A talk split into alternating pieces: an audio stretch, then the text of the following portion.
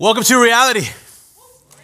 So good to see you. I want to uh, I want you to know that if this is your first time here um, at Reality Church, this is a safe place for you to be able to explore um, your faith wherever you've come from today. If you're visiting for the first time, or if you haven't been to church for a while, uh, one of the things that we do at Reality is explain, ex, ex, explore the claims of Jesus. And we've been walking through this Gospel of Matthew. That's the first book of the New Testament in the Bible that we read. And right now, we just happen to come upon Matthew 11, which means that today we're going to be talking about doubt. Doubt. Anybody experienced doubt in here at some point in your life? Maybe you're there today. You see, human beings are factories of desire. Human beings are creatures of longing. We long for the world to be made right. We long to see tragedy be able to turn into triumph. We are eager to see cancer healed. We want to experience romance, passion, friendship. Most of all, there's an ache in our soul that has been aptly summarized by that great African philosopher, St. Augustine, when he wrote these words. He said, You have made us for yourself, O Lord, and our hearts are restless until they find their rest in you. But what happens when you have found rest in God and then have become restless with doubt? I remember being around 10 years old and I came to know and trust Jesus Christ. My mom and my grandmother took me to church growing up. I had all sorts of different experiences. They not only preached about Jesus, they showed me what an authentic relationship with Jesus looked like. And then finally, one Sunday morning, I was made aware of my sinfulness and I received the message of Jesus Christ. So I started going to uh, youth group and I began to learn to play the drums. I came from a pretty musical family. Then I started singing. I learned to play uh, the guitar. I grew up in a kind of charismatic environment. It was a Pentecostal church in Venezuela. Everything was Spanish. The service was three hours long. Anybody know what I'm talking about? Hallelujah, right? And so what happened is as things uh, I, I, as, as, as, I started developing as a Christian, I came to the United States, learned this English language. Ironic that, of course, I'm preaching in English to you today. And then I was a pretty inquisitive kid. I started studying political theory. That's what I went to school for early on. The first three semesters, I started reading philosophers that I hadn't encountered before. And these questions began to emerge in my mind. And then I had to wrestle with some of the weird experiences that I had at church growing up. And it seemed like slowly something had happened in my spirit. It was as if though my faith had been fractured. Have you been there? Are you experiencing that where sometimes it could seem like the, the, there's a crack in the foundation of your faith? That's where I was, experiencing tremendous doubt. And yet, over time, God met me. And I've experienced different doubts since then, and God has met me in different ways every time. The question, one of the questions that emerges from the passage that we read, and we're going to go through it, is, is this What do you do with your doubt? What do you do when you have questions about God? If you're here and maybe there's a maybe there's a pebble in your shoe, that's what it felt like for me, and I, I couldn't walk forward. It's like, oh, that's uncomfortable. How do I live out this Christianity? Or maybe it's an, an experience that that has created something inside of you. It could be a season of suffering it could be a theological question as you read the Bible and you're like, man, this doesn't fit into my theology. What do I do with this passage? Well, what we're going to do today is we're going to take a look at the story of John the Baptist. and we're going to learn. I want to share some thoughts and some lessons that we see in this text on how Jesus deals with doubt and how we should deal with doubt. And so let me invite you to open up your Bibles. If you brought one, uh, I would encourage you uh, to read it. We're going to be in Matthew 11. Uh, let the warm glow of that iPhone, right, shine over your face. If you didn't bring a scripture, that's okay. Um, we have the words coming up on the screen. And if you're exploring the claims of Jesus, I want to encourage you. We have a Bible for you. You can read it for yourself. You can investigate these claims for yourself if you've never opened up the scriptures. And that's one of the reasons why we walk through texts like the one that we're walking through today. Look, Matthew 11, verse 1. When Jesus had finished giving instructions to his 12 disciples, he moved on from there to teach and preach in their towns. Now, when John heard in prison that the Christ was what the Christ was doing, he sent a message through his disciples and asked them, Are you the one who is to come, or should we expect someone else? Jesus has sent his followers on mission to preach and teach about the kingdom of God throughout the region of Judea. But there's one disciple that's missing from the equation. The most famous disciple at the time was this man known as John the Baptist. He was in prison. But I want you to think about who this man was. When you read the New Testament, you discover that John is so special that the angels in the story of Christmas come to his parents, Elizabeth and Zechariah, and they actually say, Your son, you're going to have a miraculous birth. And your son is going to be a messenger that will prepare the way for Jesus. Oh, and by the way, the Holy Spirit is going to come up on your baby before he's even born. This is a really special dude with an incredible world changing purpose even before he's born. John the Baptist was also the most famous preacher before Jesus Christ. Literally preached to thousands of people. He's so, he, like, he's such a key dude in the Bible that he gets to be the one who baptizes Jesus as the story of salvation is unfolding. By the way, John the Baptist, he was also Jesus' cousin, El Primo. It's a big deal. When he hears of Jesus' plans, when he starts hearing everything that's happening, he starts hearing about his ministry, this is when this hesitation and this doubt begins to enter his heart. See, doubt, and you can write this down, doubt can often emerge from unmet expectations. Doubt often emerges from unmet expectations. It makes me think of this story about a couple named Paul and Rachel. Okay, we're gonna we're gonna call them because we're in Miami, Paul and Raquel. You right? They get married. They have two weeks of wedded honeymoon bliss. They come back on a Sunday night. He's got to wake up for work, and he turns to his wife and he says, "You know what, honey? I got to be at work at six. You know what? Could you make breakfast for me by 5:45 so I can just get going?" Raquel turns to Paul and he says, Excuse me? Anybody ever gone through this before? I don't know. This is a, this is a hypothetical story, okay? Hypothetical.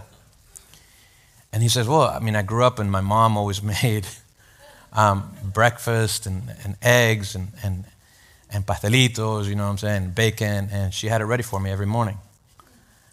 And she turns around to him and says, I am not your mom. Good thing is they, they're still married. Uh, Paul's been making breakfast for a really long time. Tension in relationships often comes out of unmet expectations, yes? The same thing happens in your relationship with God. Think about John for a moment. He's in prison. Why was he there? We read in Mark the following Herod, who was ruling at the time, he had given orders to arrest John and to chain him in prison on account of Herodias, his brother Philip's wife, because he had married her. In other words, novela style. Here's what happened the king married his own brother's wife. John, who was known for his courage and his boldness, here's what we read in verse 18 John had been telling Herod, the king, it's not lawful for you to have your brother's wife. Well, what happens when you live in a monarchy, and I know Rome was supposed to be a republic, but a monarchy, and you tell the king, hey, dude, you're not supposed to be doing this? You probably get killed or you get arrested. And that's what happens with John the Baptist. He's known for his courage and his boldness. It's what makes his preaching so special. When you read in the book of John, for instance, about the way he talked about Jesus, he says things like this when, when John sees Jesus coming towards him, he says, Behold, the Lamb of God who takes away the sin of the world. He says things like this. He says to the crowd, This is the guy I've been telling you about. After me comes a man who ranks ahead of me because he existed before me. I want you to put yourself in the shoes of John. He is chosen for ministry. He's courageous. He famously states, He must increase, I must decrease. You know what he does? He takes the glory that's been given to him and he points it back to God. This is the kind of man that has pointed generations of people back to God. What leads the strongest, boldest, most courageous Christians to experience such level of darkness of the soul that they begin to wrestle with doubt, even John the Baptist. And it leads them to ask a question of Jesus Are you the one who is to come? Unmet expectations. See, John had preached about Jesus bringing deliverance to people, but now he himself was in prison. And he expected, most likely, deliverance from the situation that he was facing, but Jesus never came to deliver him. Jesus, you're, you're not only the Savior, like, you're my cousin, bro. Have you experienced unmet expectations with God? Maybe that's where you find yourself today. Maybe you've experienced this kind of doubt that even the greatest man, according to Jesus, dealt with. Doubt that comes from suffering, from difficult situations, from unanswered prayers, unmet expectations. Maybe you've assumed, you've been singing about God. You have maybe had a season where you served Him faithfully and you've come to church and you give and you're like, God, like, I'm expecting you to answer and to come and heal me or help me get through the situation, but that deliverance doesn't come. What do you do then? What do you do when somebody says, Yeah, man, God's just been so faithful to me? What are you supposed to say? Has He been faithful to me? What was John the Baptist supposed to say? Is God faithful? Yes, he was. What are the expectations that you have of Jesus? I want you to know if you want to deal with your doubts effectively, one of the lessons we learn from this text is that you have to examine your expectations of God. What kind of box have you drawn around the person of Jesus? If you're experiencing that kind of doubt, like you have to ask yourself the question who do you expect Jesus to be? What have I been learning over time? What are the assumptions that I have on my mind? What do you expect him to do for yourself? I remember in a season of life, it was around 2022, uh, 20, um, what was it, dude? I'm getting older now, dude. I'm going to be 40 this year. My goodness. Um, it, right after high school, in the middle of my college years, my family started a restaurant business. And the short story is it failed. And we lost hundreds of thousands of dollars. We went into debt. I remember walking into that restaurant. I was the general manager. I was about 22 years old. I didn't know what I was doing. Uh, I tried my best. We woke up early, we woke up late. If you're in the hospitality industry, dude, my prayers are with you, okay? It is super, super intense. I nobody in my family was bald. I started losing hair. That's how bad it was. Okay. And I remember one day I'm walking towards the bathroom. There's no one in the restaurant. And here comes my mom, you know, godly woman, my dad. They're just like at peace. And they kind of whisper as I'm going to the bathroom. She's like, What's wrong? God's going to take care of us. And I went into the bathroom and I started weeping. I lost it. I lost it because I had grown up with the expectation that whatever I was going to do, if I was a Christian, it was supposed to succeed. Is that true, though? Biblically speaking, it's not.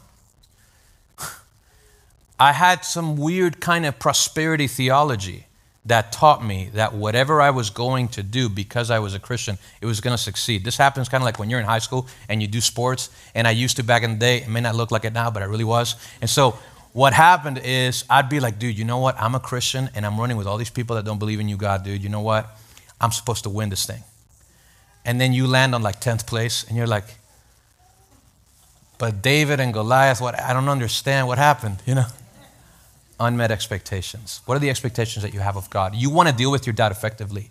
You're going to have to wrestle with this question, which is why it's going to lead you back to it's going to lead you back into the Bible of reading this text so that you actually understand who God is and what expectations he has of not only himself but of you. That's what's so powerful about the story. Think about it. If you're here wrestling with doubt, it's okay even John the Baptist wrestled with doubt. But how do we do it? How do we deal with it? You have to examine your expectations. Number two, you have to run to Jesus with your doubt. Run to him with your doubt. Uh, this is counterintuitive because when people experience doubt, sometimes they have a sense of shame. Like, dude, the last place I want to bring my doubts to is the church, right? I want to tell people what I really believe. Part of the reason why we started this church, listen, is to create a space for that. So that, I mean, our name is reality. So that you can actually be authentic with God and with people as you wrestle with your doubts. Look at the text. When John heard in prison what Christ was doing, he sent a message immediately. Are you the one who is to come, or should we expect somebody else? he deals with the situation. He goes to God. Rather than turn away from him, rather than all of a sudden surround yourself with a bunch of TikTok and YouTube videos that try to explain some sort of 30 second theology, you know what he did? he went to Jesus. He asked him the question. Because doubt, listen, some, some people really, especially in the church, can view doubt as tremendous weakness. I love what the late pastor Tim Keller, who just recently died, he wrote a lot about doubt. And this is what he says He says that having doubts in your faith, uh, having faith without doubts, is like a human body without any antibodies in it. People who go through life too busy or indifferent to ask the hard question, he writes, about why they believe as they do, will find themselves defenseless against either the experiences of tragedy or the probing questions of a smart skeptic.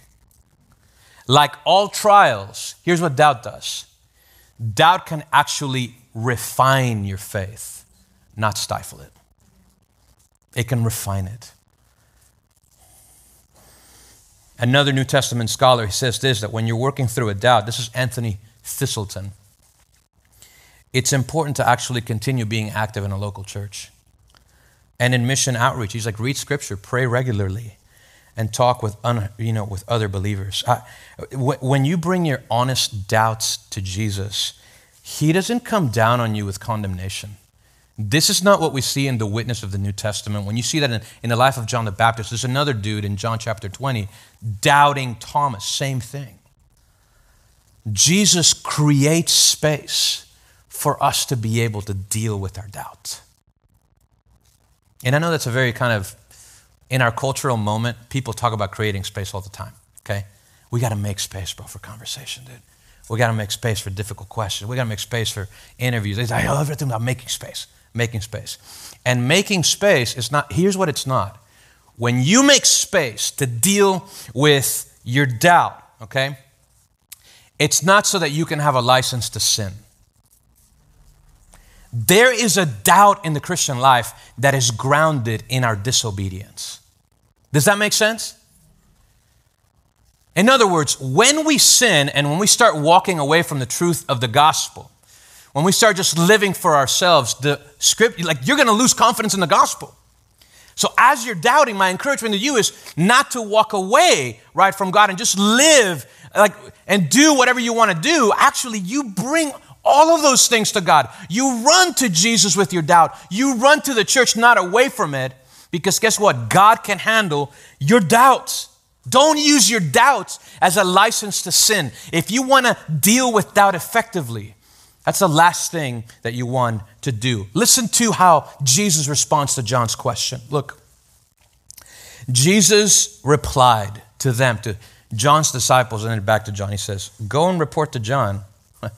this is tough, man. What you hear and see. The blind receive their sight, the lame walk, those with leprosy are cleansed, the deaf hear, the dead are raised, and the poor are told the good news.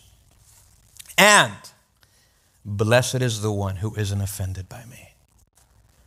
How do you deal with your doubt effectively? Number one, you have to examine your expectations. Number two, you run to Jesus with your doubt. And then number three, you have to realize that Jesus responds to genuine doubt with genuine evidence. John, he was expecting a kind of Messiah that would rain down mostly vengeance and justice upon the sin of Israel and the sin of the people around them. And certainly, when you read the scriptures, you find out that God and Jesus is the judge, that He will judge the living and the dead at some point because of the things that they have done. But that's not how Jesus enters the scene, and Jesus is more than a judge. Amen?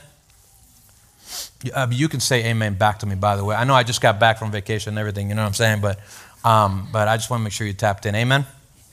Come on, somebody. There you go. Uh, he has to jog John's memory of the scriptures. Here's what Jesus does. I want you to think about this. John understood the Old Testament, he understood the prophecies and promises about Jesus Christ. And so when he says that all of these things are happening, he's reminding John of the book of Isaiah. For instance, in Isaiah 35 5, this is what's written about the Messiah who is to come.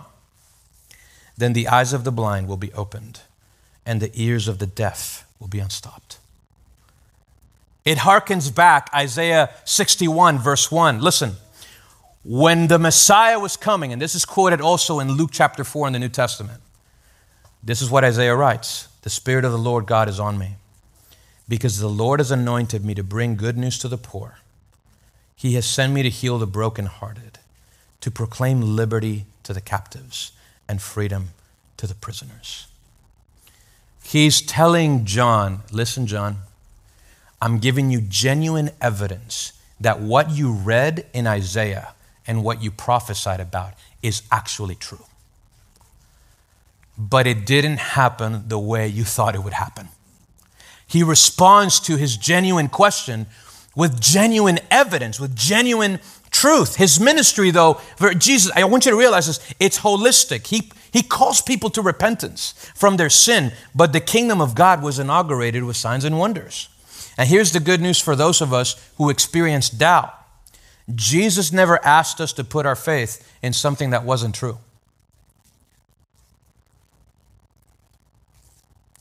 He didn't ask us to believe in something for the sake of just believing it or so that it would make us feel really nice or whole or because human beings are weak and we need to have some sort of psychosomatic peace in order to deal with the realities of life. He invites us to ground our faith in something that is real. For some reason, Christianity has been mistakenly characterized as a faith for the non intellectual. It's sometimes caricatured as a faith for the uneducated masses. I remember growing up learning English. Once I did it, you know, you started watching the show called Larry King Live. You remember that? Maybe you've seen it. And so what happens is Larry would have these debates, and, and it, here's what it would sound like to me growing up. Um, from Oxford University, we have uh, atheist professor Richard Dawkins, author of The God Delusion. And also here uh, on the evangelical side, we have uh, Joe from Florida. Who's going to win that debate? Now, I have nothing against Joe from Florida, okay? I love this place. And there's something about Christianity that the simplicity of it is for both the person that doesn't necessarily even know how to read and for the utmost intellectual. At the same time, I don't want us, when you're experiencing doubt, to mistake the simplicity of Christianity for a lack of intellectual substance. Some of the greatest universities in the world, Oxford, Harvard, Yale, Princeton, they were started to train pastors. Did you know that? It was the church who started those educational institutions because truth is at the center of Christianity. We don't believe in Jesus Christ because it's a fantasy. Listen to me, I will proclaim this today to you. Jesus Christ came, He died, and He was raised on the third day, and the world has never been the same again. But listen, I remember feeling guilty when I was a teenager and college student because I had genuine questions. Even as a pastor, I've had like, man, when I've had my doubts, I'm like, who, who do I talk to about this? I'm supposed to be a pastor. If you're doubting, what I want to challenge you to do is you bring those honest doubts to God, but you have to deal with them responsibly. I want to challenge you. If you have serious doubts, there are serious resources for you. Okay? And here's a note, I mentioned it a little bit earlier, but I love podcasts. I love YouTube. It's, uh, an incredible resource for us. Uh, but they're really not the best mediums to engage in robust theological and philosophical conversation. Okay? A little bit of philosophy, just like a little bit of psychology, is really dangerous. You know, those people that have taken two classes in college about psychology and they're like, dude, I am a mental health professional. it's the same with philosophy and theology. When you dive into this world, what happens is it actually humbles you. You can actually grow in maturity and in thought when you engage some of the resources that are available because of the Christians who have lived through centuries and been some of the greatest scholars that the world has ever seen. How do you deal with your doubts effectively? Listen to me. You have to, you have to examine your expectations. You run to Jesus with your doubt, okay? You realize that Jesus brings, he offers genuine evidence to genuine doubts, okay? So you deal with your doubt responsibly. And then, number four, you realize, especially in this text, here's one lesson that God is for you, but life is not about you.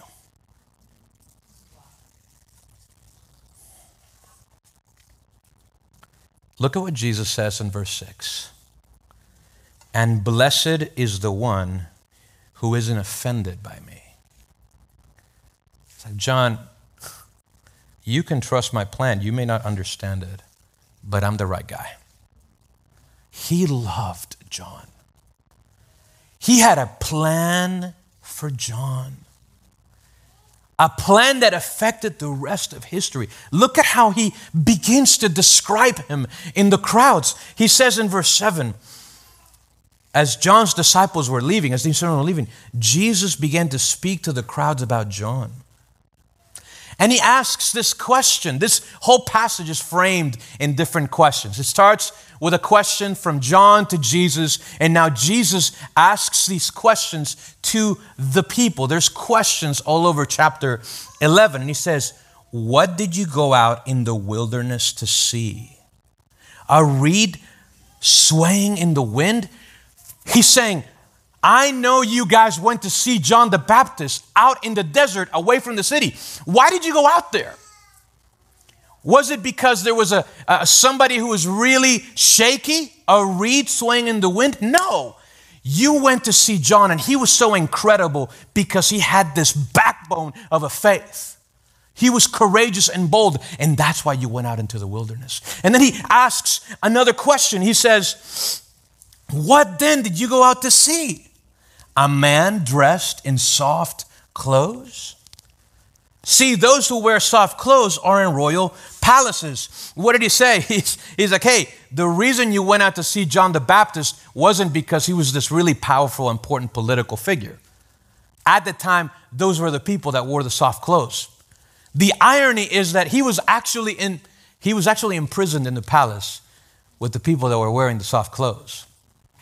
No, you, you went out to see John because he was a prophet who wasn't enmeshed with the government and who could actually speak truth to whoever he wanted.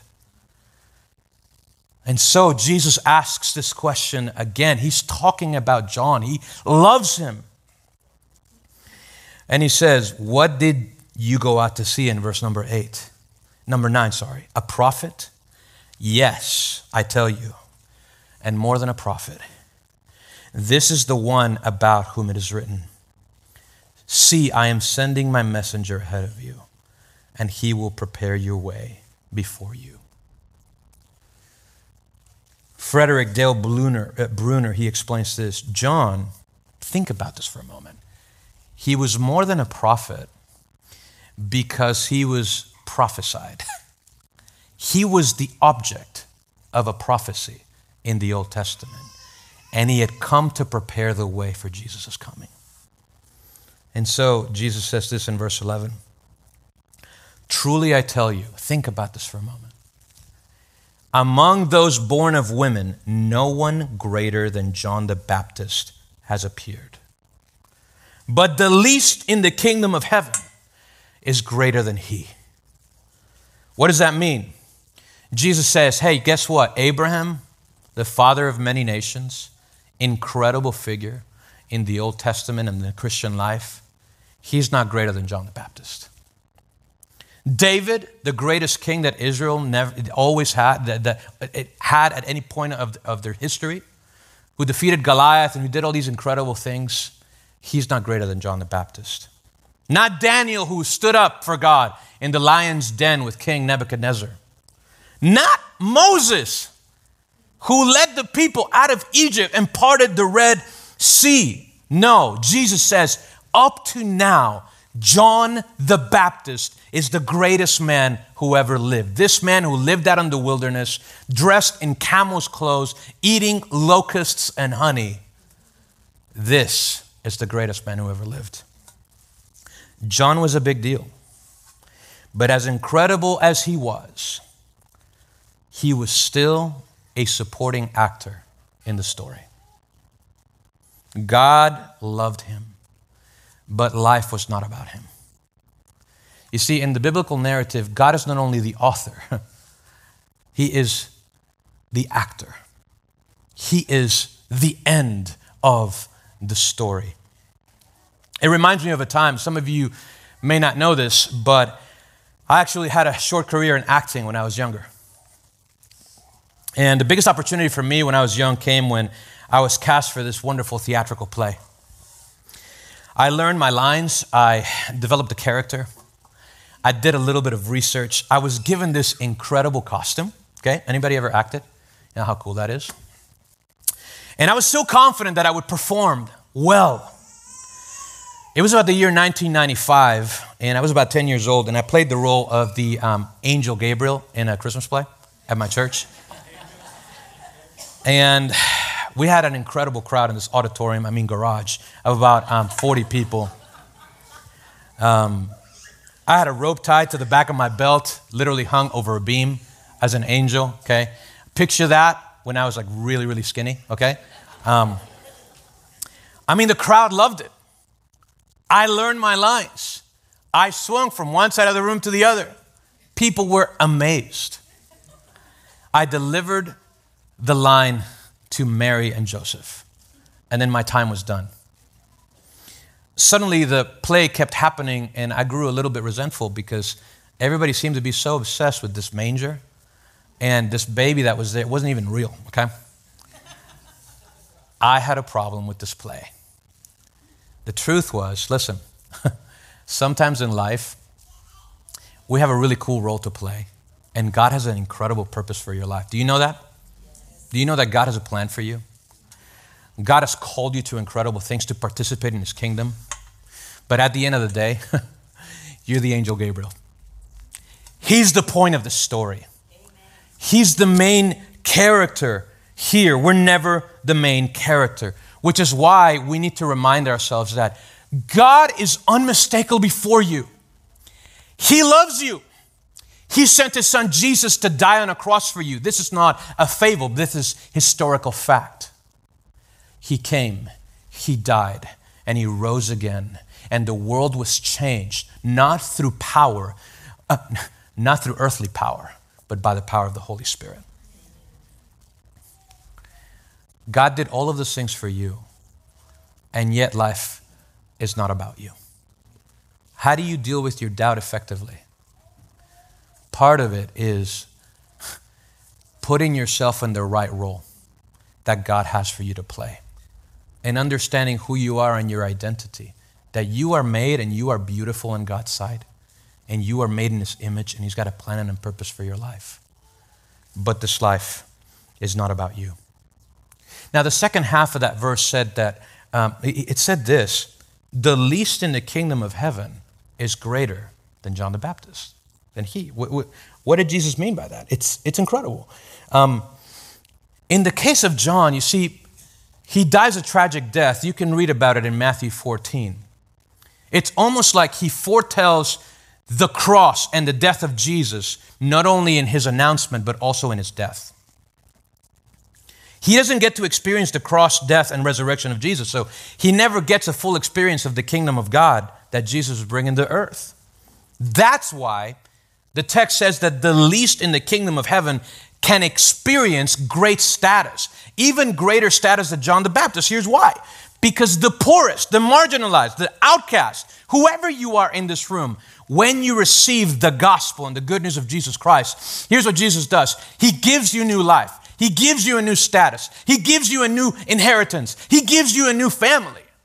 In the standing of the kingdom of God, that is incredible. And this is one of those things about the nature of the kingdom of God that doesn't make any sense. It's this Christianity is not something we earn with our good works. There's nothing you can do to get to God to save you. Christianity is a gift, it is grace, and it is accepted through faith. Remember when you're dealing with your doubt that it takes faith to believe in God. Not blind faith, but a trust in the reality of the risen Christ. God was for John, but this life was not about John. And God is unmistakably for you, but life is not about you, it's about Him. And the moment you begin to understand that reality, your entitlement begins to fade.